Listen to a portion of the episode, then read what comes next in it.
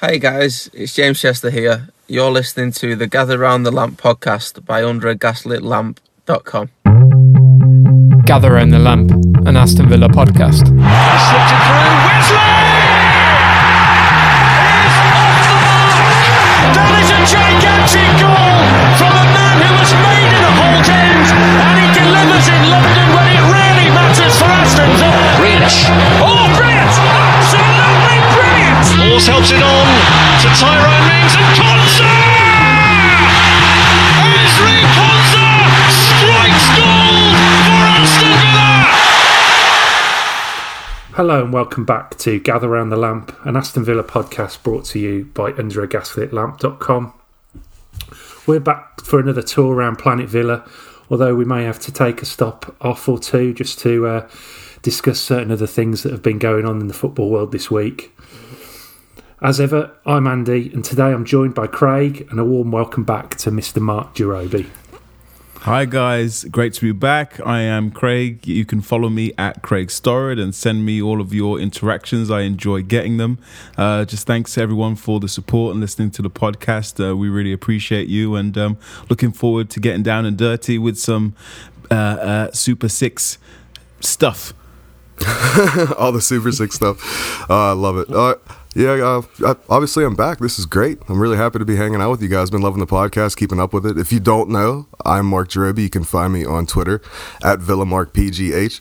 Really excited to sit down and talk to you guys about everything that's been going on in the wide world of football for the past week. And I, I think it's going to be a little bit of a unique take. You get a, a boring American talking about some people that wanted to Americanize the game of football. So here we go.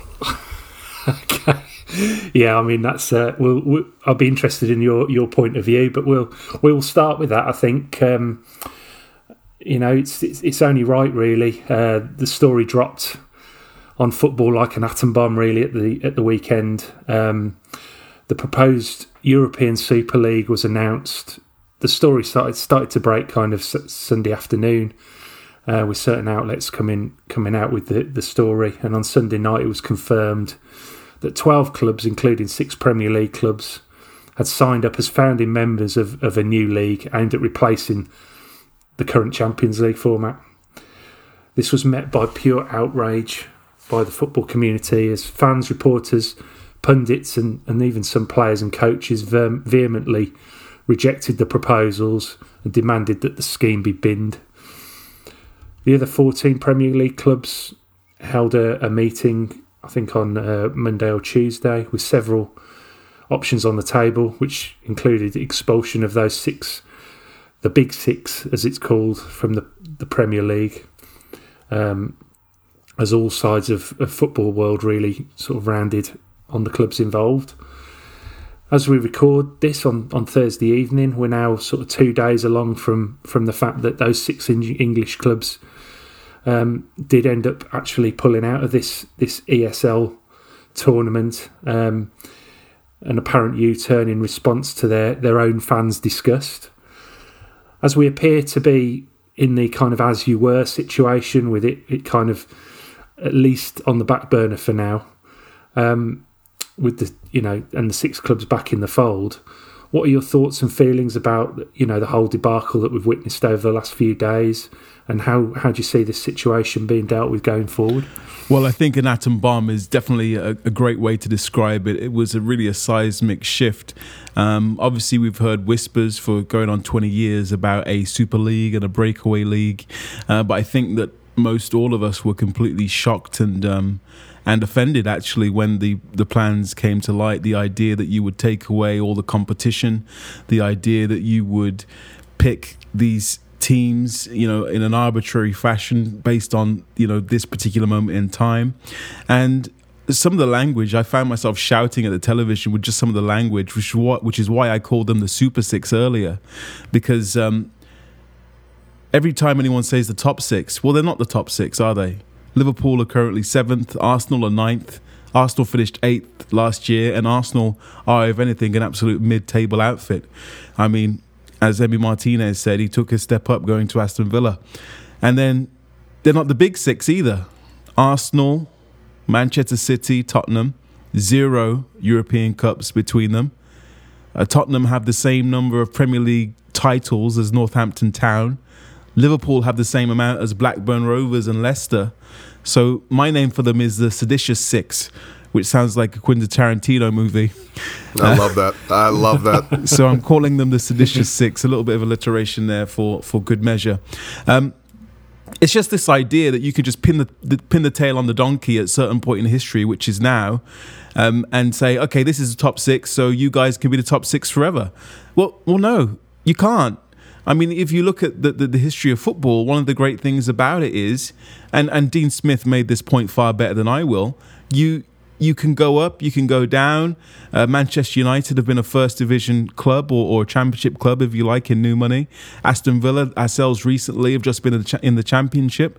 Nottingham Forest, European Cup winners, are in the championship. Sheffield Wednesday are on their way to League One. Sunderland are in League One. That's Manchester City were in League One not so long ago, and now here they are at the top of the tree. So this idea that you can just stop this from from from happening that these these flows and these cycles is just completely ridiculous and and and it's obscene and i'm glad that uh, people have seen sense yeah, I, I, completely agree with everything you said, Craig, and I'm, I'm right there with you. And I know this is going to sound a little strange here, and you know these kind of opinions for someone who sounds the way I do from where I was born, and that's totally understandable. But I was incredibly taken aback by what these owners tried to do, especially when it comes to England specifically. Um, it really shows how much thought went into this whole process of trying to make a European Super League that they completely disregarded the supporters. So for me, it looks like a completely commercialized idea that they just want more money and more money and more money, and nothing else matters. But like for me personally, when I started started, you know, being interested in football and talking to different people and reading books and really diving into the game, I was always told from people that football is for the fans and the owners are merely people that try their best to keep the club running healthy in the finances department and, you know, stuff like that, marketing and things like that. But I definitely think these owners tried to take the beautiful game that we all know and love and put an American franchise based closed league stamp on it. That's unacceptable to me. I mean, even as an American, I know that's what they're trying to do. I'm not numb to that. I understand that's the way it goes. But again, it comes down to commercial success uh, to them on such a large scale. It makes me wonder if there's any way to maybe, you know, we're talking about repercussions and, you know, it's out there points deductions and, you know, transfer embargoes. But like, is there any way, and like this, this may be my own ignorance, but can't we just find these owners exclusively and find them on such a, you know, meteoric um, level that that money's not coming from the club. It actually has to come from them, from one of their bank accounts. And if you do take that money and you're able to do that, why can't we give that to grassroots football or the Kick It Out campaign? And I know that's just spitballing, but like this was such an attack on the game. And even as an American, like I feel for the, the supporters of these seditious six clubs so much because it's not their fault and it, it, they showed that they didn't want this to happen but i don't know from my perspective as an american football fan and i've been watching almost 14 15 years now i just i just think it was completely unnecessary, Andy. I don't. I don't know. I, I might be just spitballing about the fine thing, but I would love to see something like that happen. Well, I think I think this this point has been made, hasn't it? With when you talk about things like points deductions and and essentially punishing the team um, and the fans, I suppose, indirectly for for for this absolute debacle that's happened. Um, you know you, you're punishing the wrong people. So you, you want to kind of you know get you know actually punish the the the, the men the, the the, the directors and the and the, the owners who who actually agreed to this in the first place. However much they they come out now and you know they've got their tail between the legs and they're they're apologizing they've they, they knew what they were doing. You know it was a it was a very orchestrated attack on on the on the, the, the, the football pyramid in this country and, and in other countries in Europe. Now, that said, you know, no one says it's unfair, or some people do say it's unfair, but you don't hear the top the top clubs complaining when clubs that go into administration are docked points and players and fans are punished for, for poor ownership in that respect. So, likewise, I think I think points deduction should be on the table. Having said that, I think it's going to be very difficult, and even with the, the 14 clubs and the FA and the Premier League and whoever it is behind who's you know who has the clout to do that, it's going to end up in court, isn't it? And it's just such a such a messy and divisive thing to to, to have to do. But it has been brought on by by those six clubs behaving in a completely um, irresponsible and, and and you know and and carefree you know not giving a crap sort of way. So you know that's um, it's it's a lot to weigh up I think in terms of punishments. But I mean it was just an awful you know just it just it was just just a sinking feeling really. Um, I just wondered like if I, I could ask you you guys a bit of a follow up question about this I mean when it ha- when it was happening and it it felt like it was for real and it was going to happen was there any part of you that thought actually this might be better Yes. um, yeah, I did. I, I, I think I think I may have tweeted, or I, I definitely tweeted because I was. I think I was up all night tweeting with people and back and forth, and um, I think I said something along the lines of, "Okay, if they want to leave, off you go. Thank you very much, and and good luck." And then I got like a barrage of things. Well, the Premier League's nothing without these teams, ah, and lots of other stuff. And I was like, yeah, but they don't want to be here anymore. So if they don't want to be here, they, they need to leave and we'll find a new normal. Yes, the television revenues will fall. Yes, player wages and, and, and salaries will inevitably follow. But that doesn't mean death. That doesn't mean it's over. It just means a new normal. It means that perhaps Everton, Leeds, and um, Aston Villa and, and West Ham, if those are the teams competing for the title, do we think that no one in the world is going to be interested in that? Do we not think Colombian fans are going to tune in to watch James Rodriguez and Yerry Mina playing for Everton? Do we not think that, you know, uh, marvelous Nakamba and his his his his his his fans are going to tune in, and the Iheanacho with all the Nigerian fans. Do we think that the Premier League will lose all its international viewers? I don't think so. And I said also, it's not going to be necessarily an either or situation. You, if you're a fan of a football, the football, you know, whether it be internationally or nationally or whatever, you can probably watch the Super League and you can watch the Premier League. It doesn't mean you have to necessarily pick. So I would have been happy to see them go along their merry way, um, just from a selfish point of view, because I think then Aston Villa. Uh, you know, I was thinking, yes, Aston Villa title challengers next season. That's kind of where I was at too, Craig. I mean, like and again, it's because knowing the American model of sports, and they wanted to make it no promotion relegation, and whoever gets invited in after the original founders of the league or whatever. And I was really sitting there thinking, I was like, you know, and I did tweet that I, I wouldn't watch it if it happened, but like afterwards, I was thinking about it. I was like, yeah, I would definitely still watch it. I'd watch it on the Wednesday or Thursday or whenever they were playing, and you know, then I'd watch the the prem on the weekends. But I just, I just have a problem with the fact that like they wanted to go and now they're backtracking. I know they had to because of the backlash from the supporters, but you know, I think it's Barca's president that came out today that said, "Oh, it's not over; it's just on pause." Well, I mean, good luck trying to get that across the line now, son, because I really don't think. I mean, unless you're, you know, it's going to be Real Madrid playing Juventus five times in a month you know, like I don't, I just don't think that it, it, ever got off the ground. Would I have liked to see it? Sure, I would have watched it. I would have, you know, enjoyed that level of football being played. But again, it just ties into that whole argument. Like, you know, we don't get to see some of those matchups that would have happened with the, the teams that wanted to go to the Super League. We don't get to see those matchups often. And it, and like I think it was Jurgen Klopp that said, you know, that's what makes it special. That you don't get to play these teams all the time. So I just don't know how exciting it would have been to watch that league unfold when you're seeing these teams play each other two or even possibly three times in a season and over years and years and years would that still be as exciting? For me probably not but i mean yeah if they wanted to go you know i'm i'm in the same boat as craig like where i'm like hey if you want to go just go.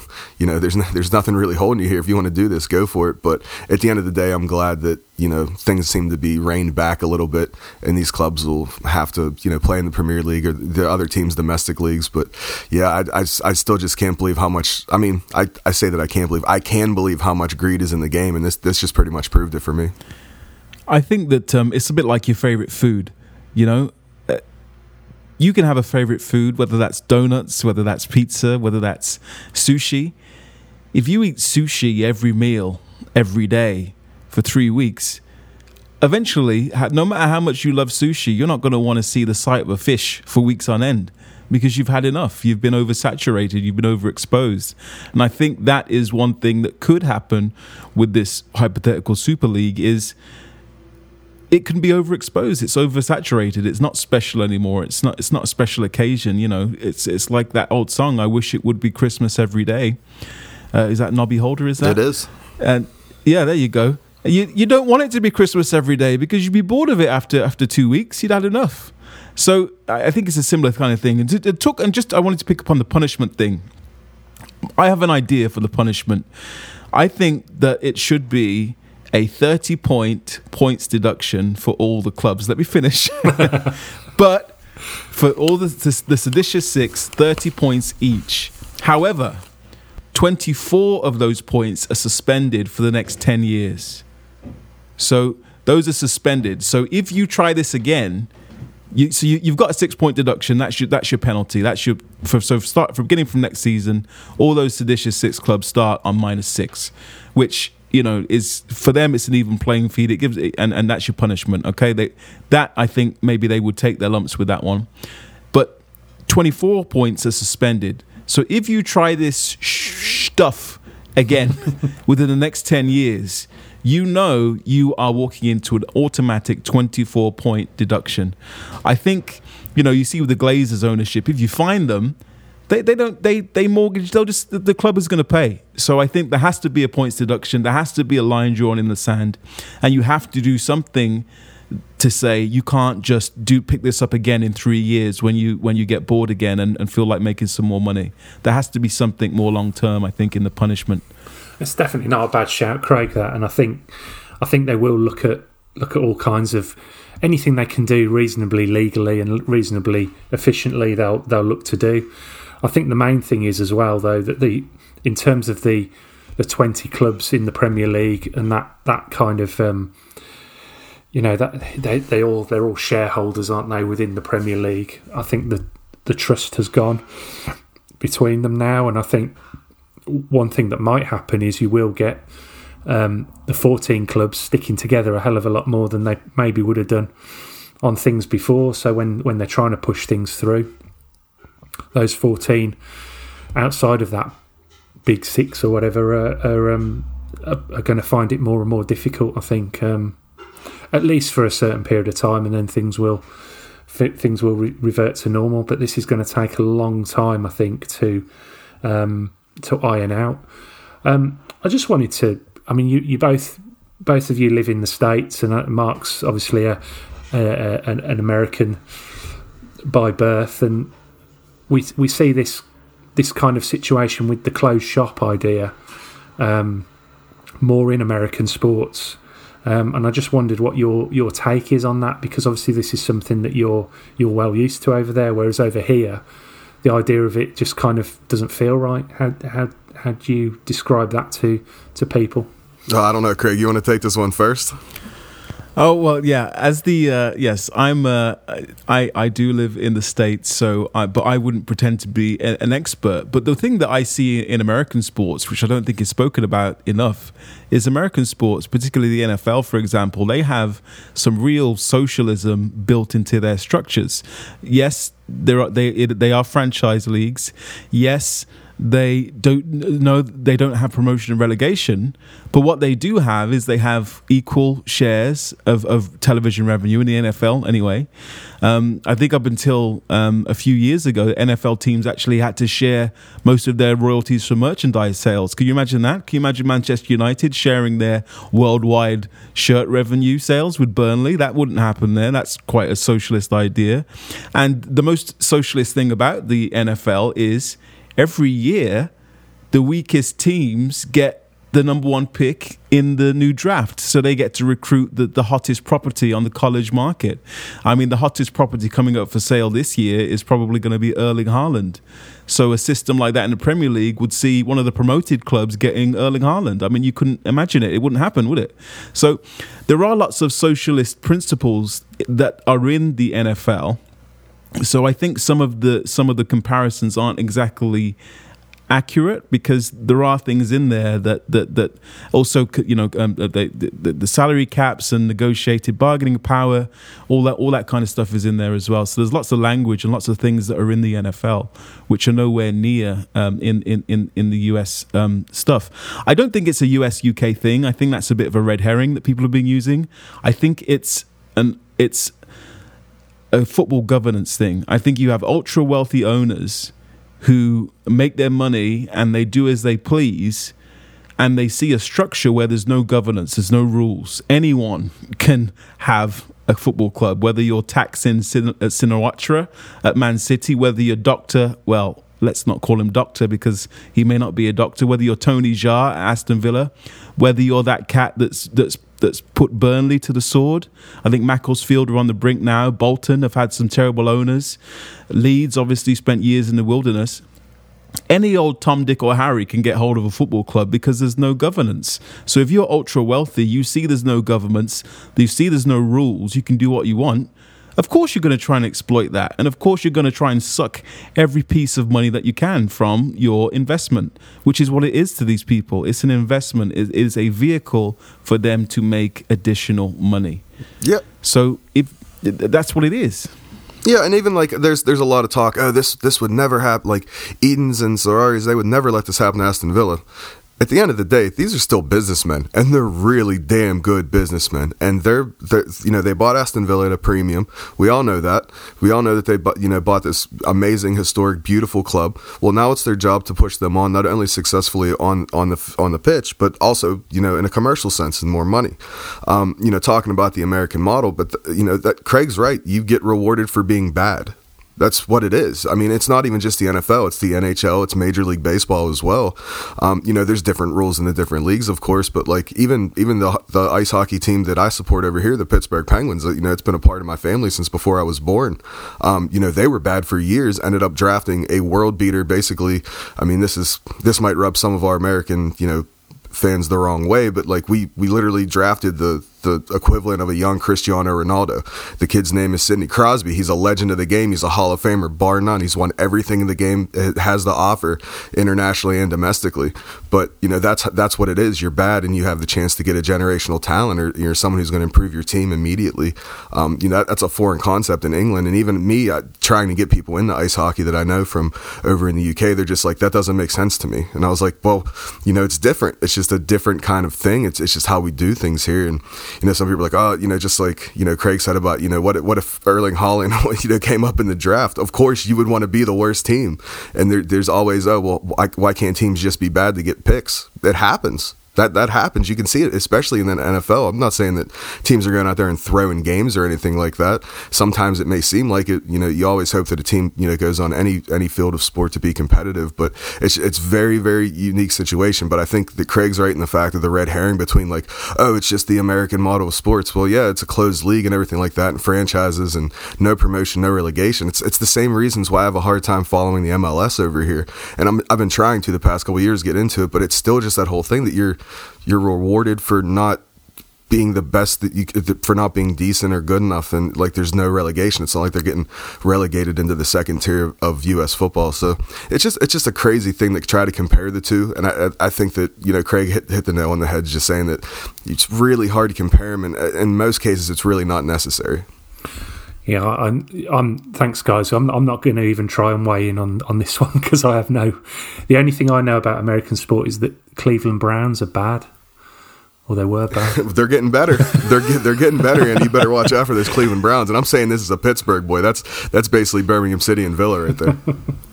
Does uh, Lerner still own the Browns? No, he doesn't. That's probably why oh, they're getting good. better.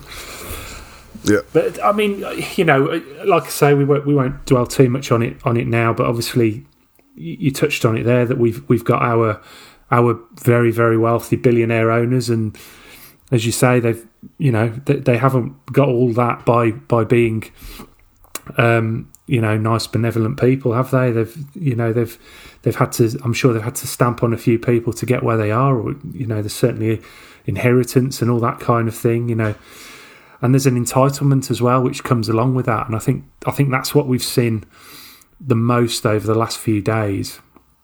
Or even like you say the last 20 years where how this has been mooted and the the changes to the, the champions league and so on. It's an entitlement. It's a, a thing of you know it's that what they don't understand what the big clubs don't understand is that to have a man united you have to have a crystal palace to have a Liverpool, you have to have a Burnley. You know, there has to be that you know the there has to be that that that kind of yin and yang to make it work, to make it a viable overall product.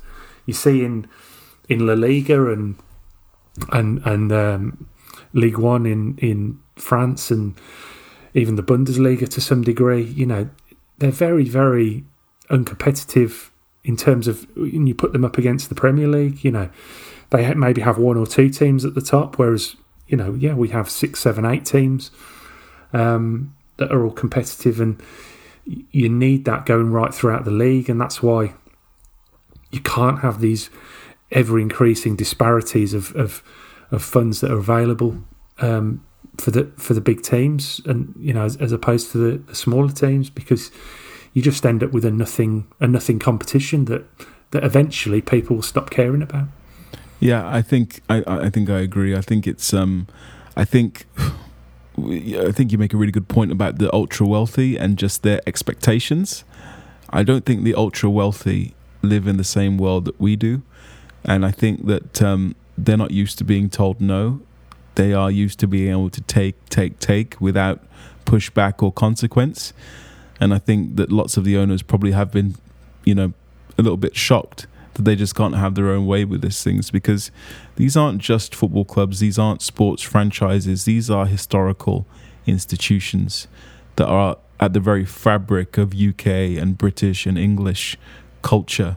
Um, it isn't it's used kind of these days as a marketing slogan, you know, but it, it isn't. It's real. I went to the football with my dad as a seven or eight year old boy and sat on the Holte End and then had a season ticket and all those things for years upon years. It's woven into the fabric of the communities. It's not a commodity in the way that they think it is. And there's nothing wrong with trying to be rich. There's nothing wrong with making money. There's nothing wrong with trying to maximize your investment. But this isn't a stock. This isn't a share. This isn't a airline or a um, or a a, a, a blue chip um, electronics company. These are historical institutions which are woven into the fabric of the of the country and the city and the people, and you have to treat them carefully. Yeah, that's that's who was in my mind the most. I, I, thought back, you know, as I was watching everything unfolded, and I was I was pretty much enamored by this whole thing. I, I was so concentrated on, you know, um, you know, through Twitter, and you know, I got Sky Sports over here that I was able to watch, and you know, just watching it all unfold. And I just kept thinking about all the people that I've talked to over the years from over in Brum, and talked to you know all these season ticket holders from various different ages and you know different generations, telling me stories about things that I never knew about, talking to me about players that existed well before I started following the sport, and that's the people that my heart went out to the most. Is you know, I, again, I was just always thought it's about community, and it, it's about you know the impact the football club have in people's lives, and you know, we Villa rolled out that video and updated a little bit, you know, with David Bradley, you know, talking about things. That that video tears me up every time I see it, it always has, because I really believe that Aston Villa and obviously other clubs as well in England, but it's just so close to the, the, to the community. And you know, me myself and the Pittsburgh Lions over here, like we've you know tried to raise money for Acorns. You know, we do the whole thing where we have our you know yearly meetup somewhere in uh, North America um, hopefully, we'll be able to you know get a plan for that soon for the one that had to be delayed. But you know, we we donated decent money to Acorns. Myself, I've donated the Aston Villa Foundation. You know, I, I it's just such a community thing. And even though I don't live there, I still feel an immense connection to the club because of what they do for the community. And I, I just think that having a European Super League takes away from that in a sense, and I think ha- that especially has to be guarded amongst all costs.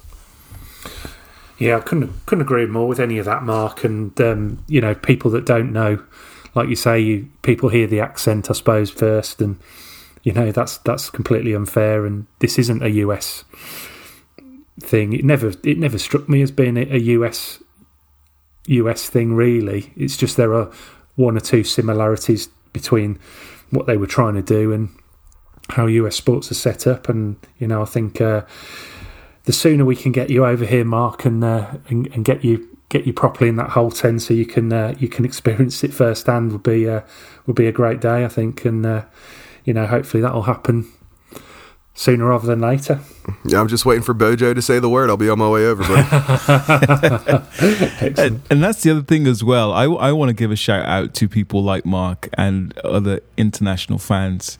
Um, the international fans, I think, have got a bit of a raw deal um, from some of the punditry in, in, in the UK and some of the commentary, as though it's somehow their fault, as though they're plastics or they're not, they're not, they're not fans. They are fans there are fans for Villa all over the world. I think we see is it the Ghana Lions? Uh, we see on Twitter where a whole village is, is dancing around and, and to see Aston Villa stuff. We saw when we had um, Samatta, we saw whole towns and villages and cities in in Tanzania. Uh, I believe you know jumping around to, to see Samatta play in a, in a cup final for, for Aston Villa. So I'm not having that these that, that, that our international fan base are any less fans than than we are the ones raised and born in the area. Um, these people care. These people love Aston Villa just the same.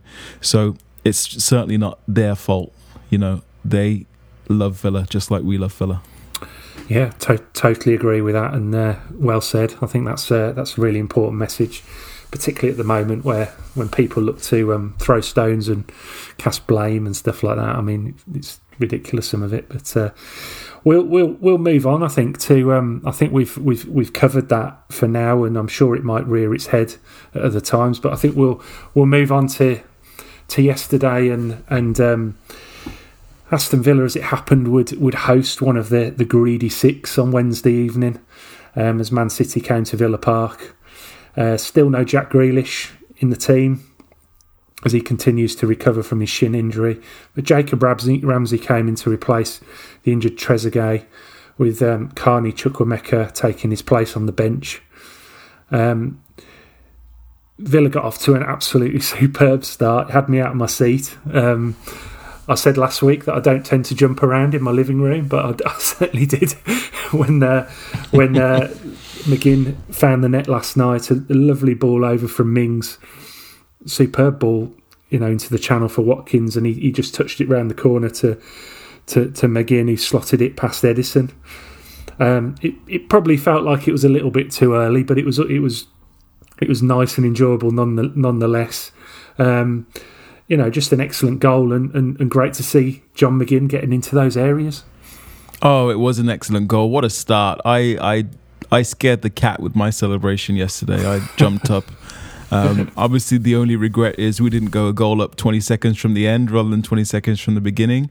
Um, but that was John McGinn. That's what we want to see. I've I've been hard on John McGinn in the last few weeks because I think he should be giving more. I think he's should be the leader. He's the senior player, and I think um, I think his performance all around was was a, a little bit patchy, but he got the all important goal. He finished it with a plum, and I think that John McGinn can do that. I think we saw when he's got uh, Marvelous and Luiz behind him, it gives him license to get forward and join in with the goals. And I think um, with Sanson injured and Barkley, hopefully, I, I, don't want to talk about Barkley again, but I will if need be. Um, uh, you know, hopefully we can see John McGinn uh, push further forward for the last few weeks of the season, and he can get another another goal or two and uh, take some confidence going into the Euros for Scotland. But uh, yeah, what a way to start! Yeah, I was the same way. I actually got up so fast I forgot that the beer was actually in like like on my knee when I was watching the game. So when I got up, it shot across the room, and I had to, like as I'm celebrating, I have the towel like on the carpet, like shit, you know. so, but obviously, great to see McGinn score. I do think it was it was a well worked goal, and if you actually look at the city body language right after the goal, they almost looked around each other like how did that happen? Like they're almost looking at each other with this like I mean they weren't like animated or anything like that, but you can just tell like the look on their eyes. They were very taken aback by this early goal. Um, I agree with Craig. I think that marvelous, especially marvelous and Luiz back there, which I, you know when he becomes fit, I'd like to see Sanson move into that role. You know at some points in time, the sub in sub out kind of thing. But I think that give, gives McGinn a license, just like Craig said, to get forward. I want to see that more. I think he has it in his locker. I think that there were points of the season this season where he was almost like put out there so to not do that specifically. And now i guess dino's kind of having a little bit of a rethink and he's he's kind of like unshackling john mcginn a little bit to get more forward. And again i didn't think he had the best of games against man city but at the end of the day it's man city. It's hard to keep those guys at bay for too long especially when you score 20 seconds into the game. But all in all i, I was super happy with the goal. Yeah and, and, and as you say it's hard to keep keep man city under wraps isn't it? And um, there was that sort of cued the, the, the Man City onslaught thereafter, and uh, really for the remainder of the match, it was it was played very much in in Villa's half, with City at times appearing to have twelve or thirteen men on the field. Um, you know, Villa simply had no answer um, apart from just to kind of form form into a low block and hope. Um, but sadly, you know, City did find their way through. Um, goals from Foden and Rodri uh, turned the game on its head. Um, Foden's goal was an excellent move. You know, started you know a lovely sort of long pass from from Ederson in goal, and you know he he Foden just finished it so well, sort of looking the other way, as Jamie Redknapp on Sky pointed out. He he wasn't really looking at the ball as he finished it. It was a really nice finish, and the second was perhaps a bit suspect from the goalkeeper from Martinez. Um, Rodri just just got ahead of Martinez and Mings and flicked the ball over. Um, maybe if Martinez stays on his line, he he, he, he has has a better chance with it. But you know that's that's the decisions these these goalkeepers take, and sometimes it pays off, and and sometimes it doesn't. Um, I mean, given how City were playing, you know, it would seem you know there was little that could be done for to stop them. Really, um, I mean, it was largely frustrating, but not not entirely unexpected. Would you say? I, I don't think it was unexpected at all. And you got to give respect to City. That's just the way they play. And it, and it played just such a possession based game. And they press as soon as they lose possession, too. So it makes it even harder. And even to defend you know, City with what they're doing when they're in your final third and they're starting to constrict you a little bit, like a, like a, they're actually like a boa constrictor. They just strangle the life out of their opponents. When you're backed up like that, it's it's physically taxing to be backed up in your own third of the pitch like that for so long. So, I mean, you got to give it to Villa. They definitely tried their best to stop this onslaught, but it, it just wasn't happening. And another thing I noticed about City, and I've watched a couple of their games this season, but not a lot, but it always seems like they have an escape player near them. At least that's what I call them, or escape players, to where they'll have a teammate within 10 yards of the ball carrier almost at all times and it seems like it's almost telepathic in the ways that they're able to get out of something and move the ball around to just try to create chances over and over again. Um, it wasn't unexpected. As much as I love the Villa going into this match, I still didn't think we are going to win it. I, I, I, didn't have two red cards in the game. You know, that wasn't on my bet slip. But, you know, for everything that happened, I, I just think that Villa did the best they could. I really do think that it's just, it's a heartbreaker. As much as I wanted to see them win this and kind of, you know, give a little bit of the two fingers to, the, to you know, one of the teams that was going to go to the Super League, it's just it's tough when stuff like this happens. But yeah, City are just a great squad. And I, I, honestly, I'll, I'll, give my hat off to them. You know, there, there wasn't much we could do, and with this sustained pressure. But yeah, it's, it's a little unfortunate, but definitely not unexpected. I think I, I agree with you there, Mark. I was absolutely mesmerized at certain points by watching City. Now, normally, um, uh, you know, I'm too invested in Aston Villa to appreciate anything the other team's doing. I'm, you know, I'm blaming Villa, you know, if they're not not quite on it, but their patterns of play, their structure. I mean, it, it was like a ballet almost. It was like watching Swan Lake on grass. Um, it was um, it was just beautiful. Honestly, the the give and goes, the overlaps, the overloads they are able to create, and also the ball control. The way that these Man City players take a touch of the football, it's not just they're, they're also helped by a, a superb weight of pass as well the weight of pass they give to each other. It's like Grealish. You see, Grealish does it for Villa. He is our one player. I think Traore can kind of do it as well, um, but Traore is a bit more temperamental. But Traore certainly has the capability to do it, just where they can kill the ball with one touch, control it, and also maneuver it so the the, the, you know the, the, the, to bamboozle the opponent all in one fluid movement and then Grealish as well will do it and he plays a lovely weight of pass and we've got one player that can do it you know every time Manchester City had, t- had 11 players, including the goalkeeper who hit that wonderful diagonal ball for Zinchenko uh, for the first goal, for first Man City goal, who's who's up at left wing for some reason. Cash got a little bit caught out there, and we're going to talk about Cash obviously a little bit later on. But I think you know, we've seen some meltdowns again on, on Twitter yesterday. I'm not going to address it too much because it's really a waste of breath at this point of view. If you if you're um, you know if you're still in the Smith out brigade. But I think sometimes you have to appreciate Man City. You have to appreciate the opponent. I was thinking back through the annals of kind of Premier League history. Obviously, Arsenal's Invincibles with Henry, Bergkamp, Pires were a wonderful team. Man United with Tevez, Ronaldo, Rooney, they had a great team. The Man United team with Yorke and, and, and Cole, the uh, Chelsea team, Mourinho's first team with Drogba, Lampard, uh, Robben, and um, you know Damien Duff and, and Joe Cole and all that, Shaun Wright Phillips, all those all those cats. There have been some wonderful Premier League teams, but I don't remember any team playing with this kind of it, like a boa constrictor is a wonderful thing, and they're just waiting to they're just waiting to strike. They gradually strangle you, and then bang, goal, bang, goal, and there's almost nothing you can do about it. Um, so credit. Sometimes you just have to credit the opponent, hold your hands up, and say, "Man City are an absolute superb footballing outfit." I think the the problem with it is that people see well Leeds beat Man City with ten men, so you automatically assume that that that everyone should have that opportunity. And but of course, football doesn't work like that. And you know, results like that are, are anom- anomalies, really, aren't they? And that's again, we go back to the Super League argument and the fact that anyone in football, anyone can beat anyone, and you know, sometimes sometimes you just get those days where where where you get a, you get a shock result, but most of the time you don't. And I think I just got the feeling Man City were angry yesterday. I think with everything that's gone on, I just felt they they went out there with a, a point to prove, and, and Villa were the, the team in the way yesterday. And you know, this is the thing. But you're absolutely right. The the, the quality of the football, and sometimes you. Because you, you, you generally when you when you watch football a lot, you kind of you're almost waiting for the error. So you're waiting for you know you've got all these quick passes and people joining in and you know, sort of knocking it around, and you you're just waiting for someone to get their foot in and take the ball, or a, a slightly misplaced pass, or or a or a bad bit of control. You know, and that, that little move is over, and that happens generally in football. You get you get that those errors. It's the game of errors, but it just wasn't happening. you know, they're they're stringing, you know, 20, 30 passes together in our final third, and you can't get the ball off them and all they can do is is come out to try and win it and retreat back immediately. That's all that, that Villa were able to do. Just try to get back in their shape.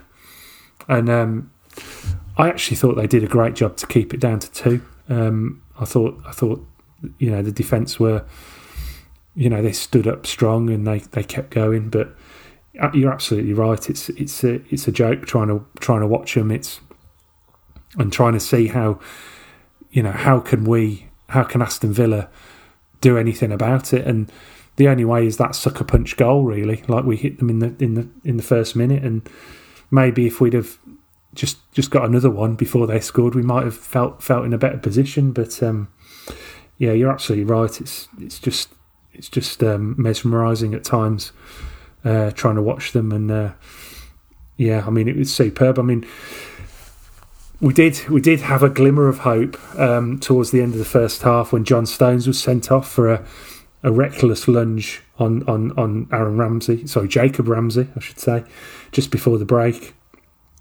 Um, you know, I think it was definitely a, a, a, sending off, although it took a while to get to that decision.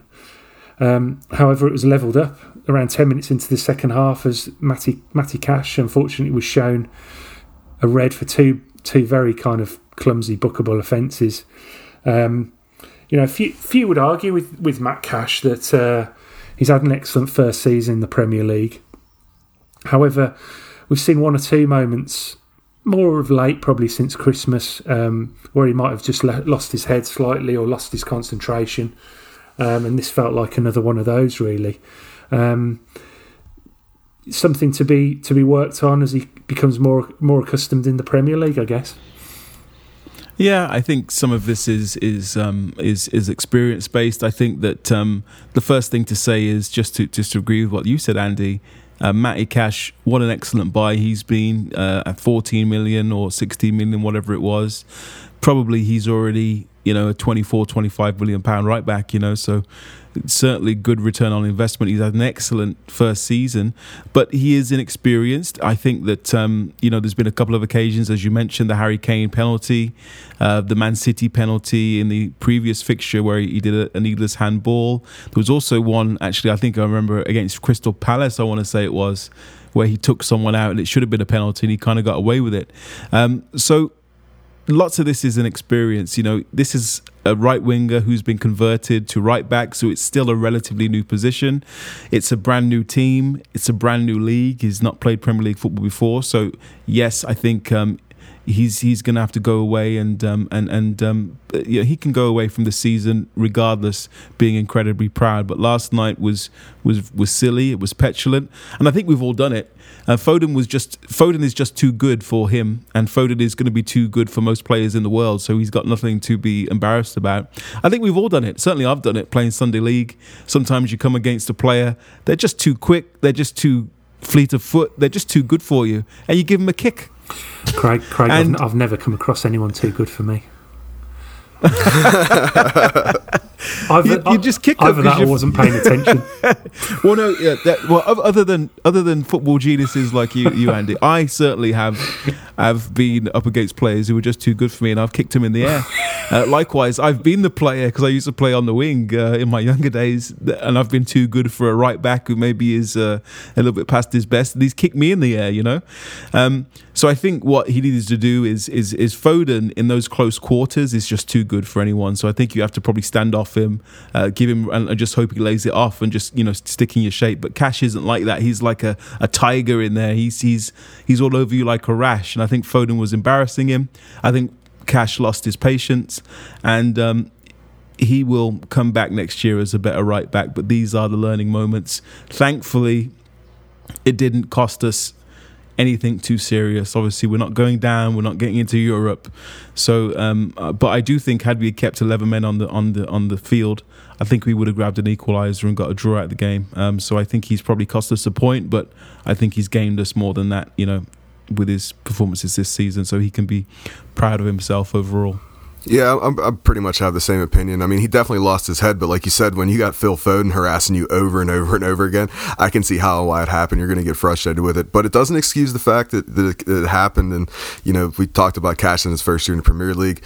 Uh, is there really any other criticisms on Matty Cash other than experience based, or needs to keep a cooler head?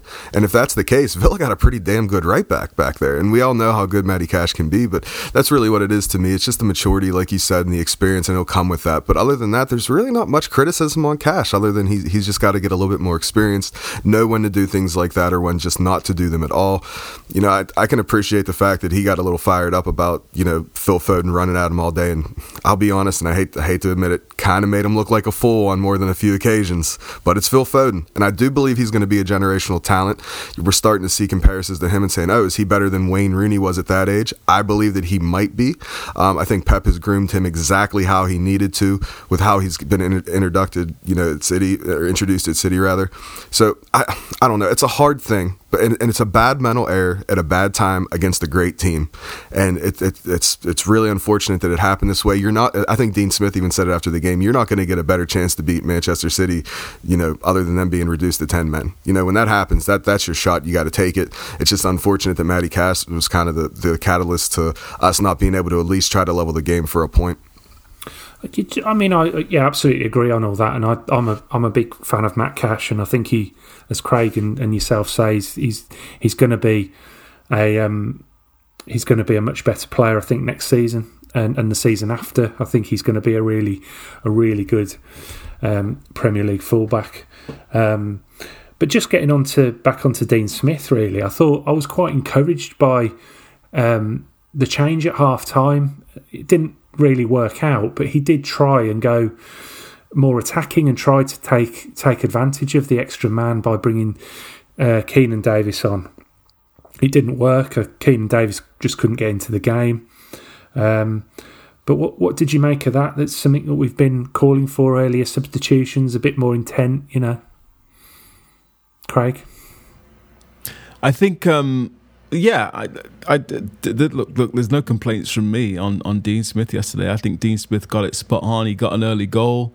He's been let down probably a little bit by by Cash for the first Man City goal with uh, getting caught out by that long ball. Um, the second goal, you're looking at the goalkeeper. Also, Douglas Luiz has a wonderful chance to clear the ball and put it into row Z um, in the build up to that second goal, and he decides for some strange reason to try and it looked like he was trying to poke the ball around one of the midfielders or, or whatever. Um, but so you know. No, no, no complaints uh, towards Dean Smith. I think what he did was, um, I think he was playing a four-five-one. I think Ramsey was is not a left midfielder, but obviously he fancied Ramsey over El Ghazi, who has been all kinds of out of form. And I'm, I have no, as you guys know, these Premier League minutes are gold dust. So I have no problem with um, with Ramsey getting 45 minutes against um, against uh, a, against a team the quality of Man City. But obviously Ramsey isn't a wide player, so he was out of he doesn't really know what to do. And the substitution at halftime was correct. He was going for it. Villa were on the front foot. It was interesting to see John McGinn pop up on the left wing. You know he's popping in balls, and you can see what the what the what the uh, what the focus was. We're going to get crosses into the box. We're going to disrupt them. I'm going to ask these Manchester City players to do things they're not used to doing, uh, which is defending those kind of things because they're normally in control of the football. And I think we would have forced a goal. Actually, I really do. I think we would have got a draw. So I think Dean Smith got it spot on, and I think he was also really, really brave when Cash was sent off. I thought for sure he's going to bring on an extra centre back.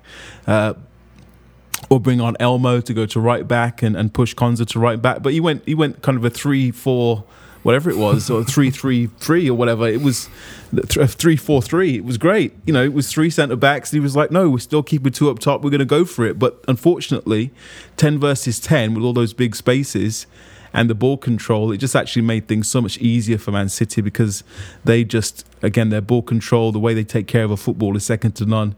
And they, they were able to keep the, it wouldn't be an exaggeration to say they were able to keep the ball for stretches of four, five, six minutes without really getting a sniff that they're that good. Yeah, I, I, I agree. That's that's really pretty much how it went down for me too. And I, I I do appreciate the fact that he tried to bring Keinan Davis on because that's the, I'm seeing it. I've seen it more and more this season, especially last season. There's no plan B. Well, the situation that we were in for the Man City game, he actually had a plan B. He actually tried to go for it. You can't really ask much more than your manager to at least try to have a go at a team, you know. And like, I, I think that's great from Dean Smith. And it's it's not always just the stock formation. We've seen it. He, there'll be some players that move around and things like that. But uh, I, when I, when I think about the three at the back thing, I'm just I keep thinking about that video clip. It's all over Twitter with Mings having a dig at Ross Barkley. And I don't know if either of you have seen it, oh. but he's mad. Tyrone Mings was beside himself was that the Kyle Walker one, Mark? I think so. Yeah. Where he, yeah, he doesn't. He just lets Kyle Walker just run past him. Doesn't even try. I think it was a misplaced pass. I think he uh, oh, Ross okay. was on. The, uh, I think it was about the left flank. I want to see almost by the halfway line, and he made this ah. ridiculous short-sighted outside pass. of the boot. Uh, yeah, I remember. Yeah, yeah. outside of the boot, like he was playing FIFA or something. And I'm sitting uh there. I looked at it, and then it cuts to Tyrone Mings, and I'm not going to swear on the pod, and you guys can look it up if you want. But he has some very choice words for Ross, and some very choice words about the quality of that pass. And like I, I, I, appreciate Dean Smith wanted to do the, the three at the back thing and see how, how it went out. He was really trying to chase the game a little bit. But like you said, at least too much gaps for 10 v 10.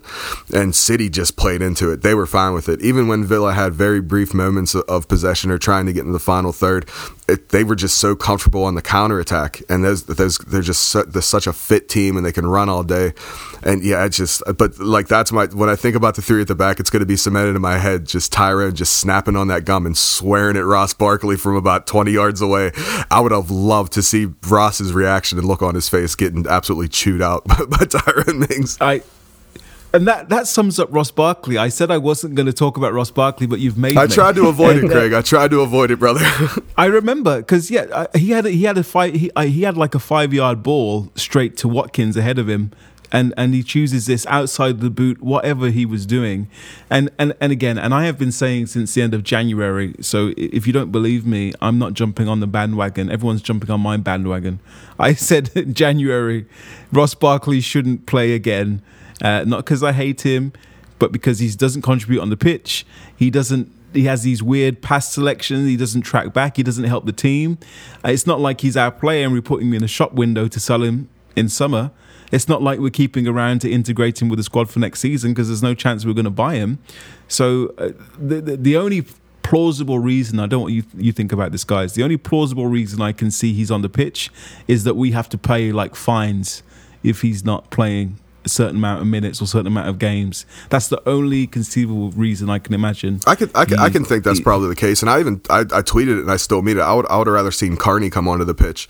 You know, as a young kid, and you say the, the minutes are gold dust. I would have rather had him just have a go, go out there and have some fun. And I know you're, you're still trying to chase a game. You have to be serious, have to be competitive. He is a very young player, but I mean the stuff that I've seen, he's he's a he's going to be a fantastic footballer. And I just I would like to see now that we're in the in this kind of flux of the season, and we're like you said, we're not going you're, you're not going to Europe, we're not getting relegated. Start giving some of these youngsters some trust and faith to be like, hey, go out there, do your thing, just see how it goes. I don't know. I, I might I might be alone in that opinion, but I was really hoping that that Carney would get on the pitch. Yeah, I thought I thought that as well. I think when when Barkley came on, I think I, I put on Twitter that Villa have gone down to nine men, and um, you know it is harsh. It is harsh, and I don't I don't like to to be like that. I'm not I'm not a fan of that sort of thing, really. And it was a bit tongue in, tongue in cheek, but you know we I just don't see what we're gaining by by picking him now. Um, and uh, you know, for all I care, I suppose he can go. He could go back and, and train with Chelsea now because you know he he's he's not offering us anything on on the field. He might still, you know, there's was there six games left. He might still step up and um, and do something in those six games. He's that type of player. He could he could just click into form, but it just seems so unlikely now. And I think now we need to be looking more to the to the future and to next season and and getting these minutes into into players that that are going to that are going to be with us next season. And uh, you know, hopefully, you know, we say hopefully, hopefully Jack Grealish will be back. Um, and we won't. Who? yeah, absolutely. He Who's was he was having a chat with with Southgate in the uh, in in the uh, stand, wasn't he yesterday? But I'm I'm convinced they said they was talking about tactics, but I reckon they were talking about Call of Duty. From what I've That's what I've probably what it is after after that seen video that today. dropped today. Yeah, I think Grealish hopefully was telling him, "Look, do you see Foden? You see me? Play us together. Don't worry about Sancho. Don't worry about Sterling. Me, Kane, Foden." We'll win the Euros for you, mate. Don't worry about it. absolutely, yeah. And I, I, think a lot of people would definitely go with that. It'd certainly be very exciting and entertaining if if we we saw and with with Mount sitting in there as well. You know, some really really talented midfielders, attacking midfielders um, at Southgate's disposal. Um, but I mean, obviously, you know, there, there has been um, an issue. I mean, we can talk about Man City all day. Um, you know, there, there were some some some Villa issues, and we've seen this sort of over and over again over the last, um, you know, well, several weeks really, and we've we've commented on it. You know, what is missing? I mean, because before Christmas we were flying, weren't we? Attacking football, creating chances. Is it just Grealish, or is is it? Have we just fallen off a cliff form wise? I think it's difficult. I think Grealish has obviously been a catalyst to this. I think the um, the COVID outbreak. I think we've talked about Villa haven't been the same since then. Um, also, they've you know it's kind of been two seasons back to back. I think that the, they only had three weeks off, whatever it was, and it was straight into pre-season. We've seen loads of players dropping off with injuries and fitness issues. Um, you know, from um, as an England fan, I'm seeing Ings pull up injured again. Calvert Lewin's had his injury problems. Tammy's been injured. Grealish has been injured. Kane has got hurt again recently. So you know everyone is they're, they're dropping like flies. I think the players, all the players are at the end of the line. And I think for whatever reason, Villa just seem to be coping less well than than other teams. And I think that. Um, I think the season has, you know, the season has fallen off a cliff. There's no other way to to to describe it. I think that it, it is petering out, and it's petering out badly. Um, I don't think the players aren't trying. I'm not sure they're on the beach, you know, emotionally. I don't think they've checked out. I think they're they're trying, but I think that I think that you know the mind is there, but the body is not necessarily willing. Yeah, and that happens in football sometimes. And I think it's it's kind of hard to answer this question about what's missing from the team, especially coming. I mean, football fans, and I've noticed this. They they really only remember the the most most current result, and that's against Manchester City. So it's hard like to look at that and be like, oh, we need to be better than this and better than that. But we're not going to turn into a, a, a club or a team that's like Manchester City anytime soon. So I don't know. It's it's really it's a really hard question to, to, answer for me because I don't want to be the guy that's just like you need to go buy quality players. You need to go buy quality players. You know, this summer and then again in January. But like, I kind of think we need that, and I kind of think we need to get better depth at the club. So that, that's definitely one thing that I say like would be able to you know make sure that we don't fall off the cliff per se. Like, cause I I agree with Craig. I don't think the players are on the beach. I don't think they're planning their vacations are already just over. I think they're just exhausted, and you know you're seeing it all over the league. That you're having prominent players pull up you know, and you know, and it's some of them aren't even long term injuries, and that's the thing that like it'll look like a nasty injury, or you know, they'll just just be out there, you know, just out of breath. And I've been noticing a lot, like, and I know it's a, it's a, it's a physical game and you got to run and all those sorts of things, but it just seems like even the quality of the football, even outside of Villa, just seems to be taking a little bit of a downward tick to where pl- there's just certain players or even certain clubs, you know, as a whole being very, very tired. Um, yeah, so I don't know what's missing, man. I, I don't want to say just go out there and, and, spend a lot of money and that's what Villa needs. I think uh, it was a combination of injuries. We do have a decent amount of injuries at the time now. Um, yeah, just if if we could have kept up that pre-Christmas form, it could be totally different. But yeah, it's hard to it's hard to answer the question after you're coming up a, a, a world beater like like City. Yeah, absolutely. I think we have we do have to take it into account, don't we? That um, you know who we're playing and so on. Um, you know, maybe maybe there's a case for saying that um, the supporters not being in the ground at some of these games, you know, they just just maybe drive the players on a little bit late on. You know, I see this all the time in games. It, it just feels like games in the Premier League do just kind of die a death at the end, and you know, everyone. It's just like a like a training game at times. I think it's a really poor, you know, spectacle and that has to have something to do with the with the the supporters not being there, just just energizing those players. What what do you think?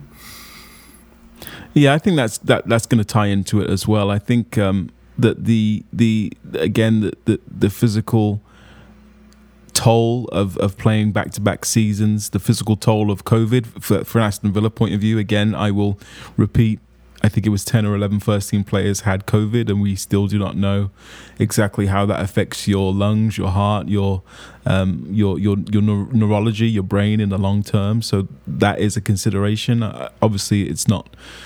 I'm speculating, but for sure, you have to say that's going to have had an impact just because the, the performances have dropped off so far. But I think overall, you have to say that um, that that the the players are human beings and as human beings, they they they they're not they're not perfect and they're kind of running.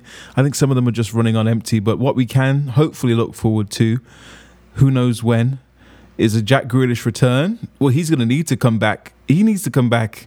There's six games left. I'm going to say he needs to play at least four, five games to get the England squad. So, Jack, if you're listening, come on home, baby, come on home. Because if you if you want to go to the Euros, you're going to have to play at least four or five games to prove your fitness. So, uh, hopefully, Grealish will be the catalyst, not just physically but emotionally for the players to um, to to to kick it up a gear. And if we do get some, there are some rumors we may get fans in before the end of the season. Uh, maybe that will help too. Um, yeah, but having fans in any sport, it's it's it's massive. You know, the players far and wide talk about how they feed off that energy, and sometimes it does help them out there. Whenever you know, even even when they're playing well, and even when they're not playing so well, it helps them in both cases. But yeah, Jackie Grealish got to come home, man, because he's. It's not even for the the results of Aston Villa. Like I, it's now like again, we're in that weird little purgatory kind of thing in the Premier League where you kind of smack dab in the middle. And I want to see Jack Grealish perform on the international stage. I don't want him being left out over this.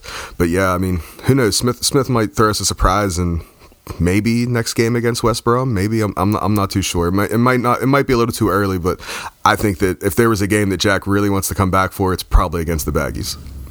Well, definitely, it was one of the targets, I think, but I think it's more likely to be to be the week after, um, from what from what they said previously. But but who knows? And uh, it, it's just so frustrating seeing him sat in the stands.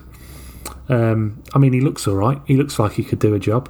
Um, but obviously, they've, got to, they've got to wait and see, haven't they? I'd, sometimes I'd rather Jack Grealish on, on, on one leg than some of the others on, on two. But you know, we'll we'll we'll, we'll wait and see. And like you say, we've we've got um, the big local derby with, with West Bromwich Albion on on Sunday evening at Villa Park. Um, last time out the Hawthorns, it was a very comfortable 3 0 victory for Villa. We, we totally dominated that game. And I, I suspect it's going to be a very different situation um, this week, given the, the clubs, either club's sort of varying forms, really. West Brom on a, on a, on a really good run and scoring lots of goals, and, and Villa really struggling, particularly in the final third. Um, I mean, I'm, I'm, i was going to ask sort of how do you see Smith approaching this one, but I guess it's just to, to try and to try and disrupt Albion at, at this stage and, and, and, and nick a nick a win somehow, and and because without a win, it's one of the more winnable games that we've got. Um, that top half finish starts to look even more unlikely. Yeah, I think it does start to look a little unlikely if you don't get at least something from this game. But, you know, West Brom's won their back to back points. I actually think they're about to kick off as we're recording in about 15 minutes from now. I think it's a 3 p.m. kickoff over here against Leicester.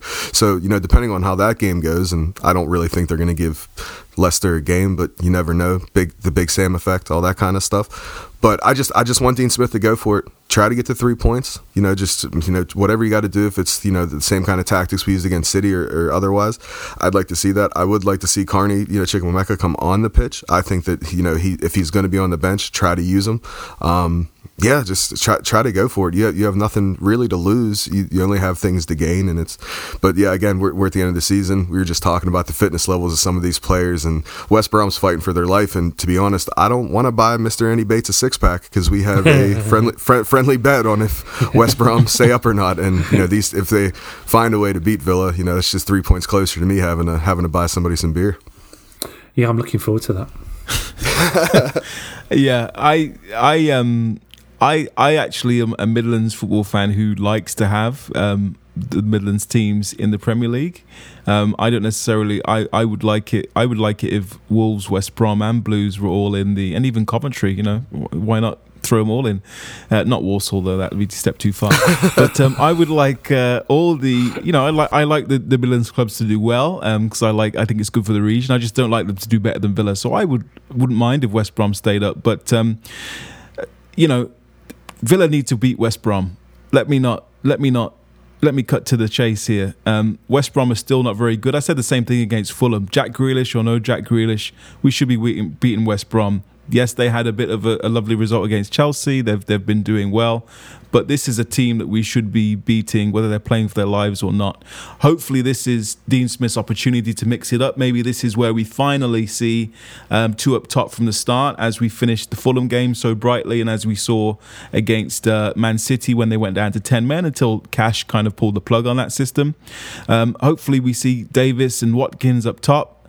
Um, I'd love to see uh, Kesler at, at, at fullback um, to replace the suspended Matt Cash. We don't need to see Elmo anymore. Um, we know, we know.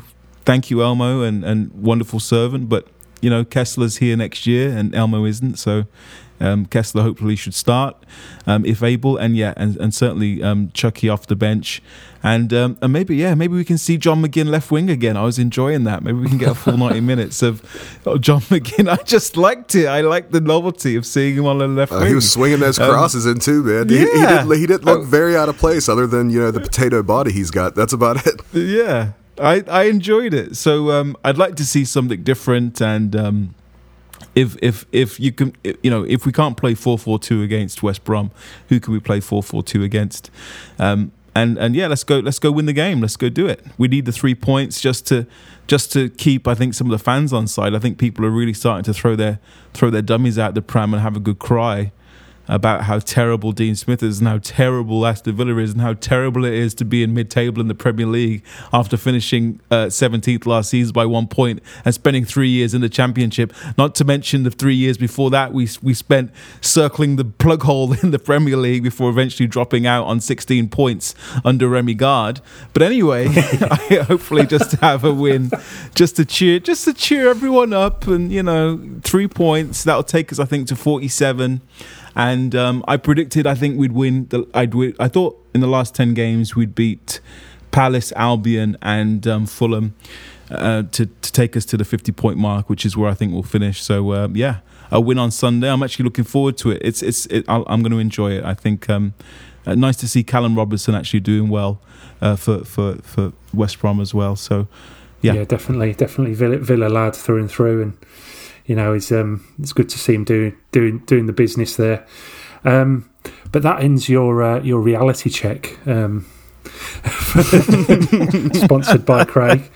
Um, so uh, you know, but you're absolutely right, and, and it's it's it's crazy that, that people that we're we're we're on the on the brink of our best season or highest league position for, for ten years, and, and, and, and there are people that um, that don't think that's good enough. But what can you do?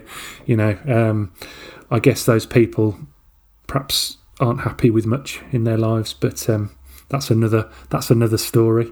So finally, guys, um, first of all, Mark, give me a prediction. Well, Craig's got the gears rolling in my head now about this two up top thing. I mean, is it too much to ask for two up top and Louie Barry on the bench? Is that no, too much to ask for? Ooh, I like. Yeah, is that, I like. Is that it, too much like to ask thinking. for? And I get Wesley still trying to get his form, but I think he's still a ways off. But I do like that a lot. So I'm gonna say, I'm gonna say two 0 to Aston Villa on this one. I think. Yeah, good shout, Craig. A two one Aston Villa win. Okay. Well, I always predict Villa to not lose, as you know. Um, so I'm going to go for one all. Oh. so I'm the pessimistic one this week. Um, yeah. No, that's great. I mean, obviously, we're looking forward to it. It's a big derby, and even though we can't actually um, be there to see it, um, I'm sure it'll be. Um, I'm sure it'll be a good match, and both teams with a, fair amount to play for, particularly West Brom. So hopefully, it'll be a good game. Um, thanks to everyone for listening. Thanks to Mark and Craig for, for joining me this week, and uh, hope you enjoyed it. Um, if you'd like to follow us on, on, on social media, we are on Twitter, Facebook, and Instagram. Just head over there and and, and, and give us a follow. And also, you can get all the content at underagaslitlamp.com, which covers the, the first team, the academy teams, and the and the Villa women as well, who are at a really crunch time of their season. So we'll be covering that as well over on the website. Um, but other than that, enjoy the game on on on Sunday. We'll be back for another podcast to review that game next week. Stay safe and up the Villa.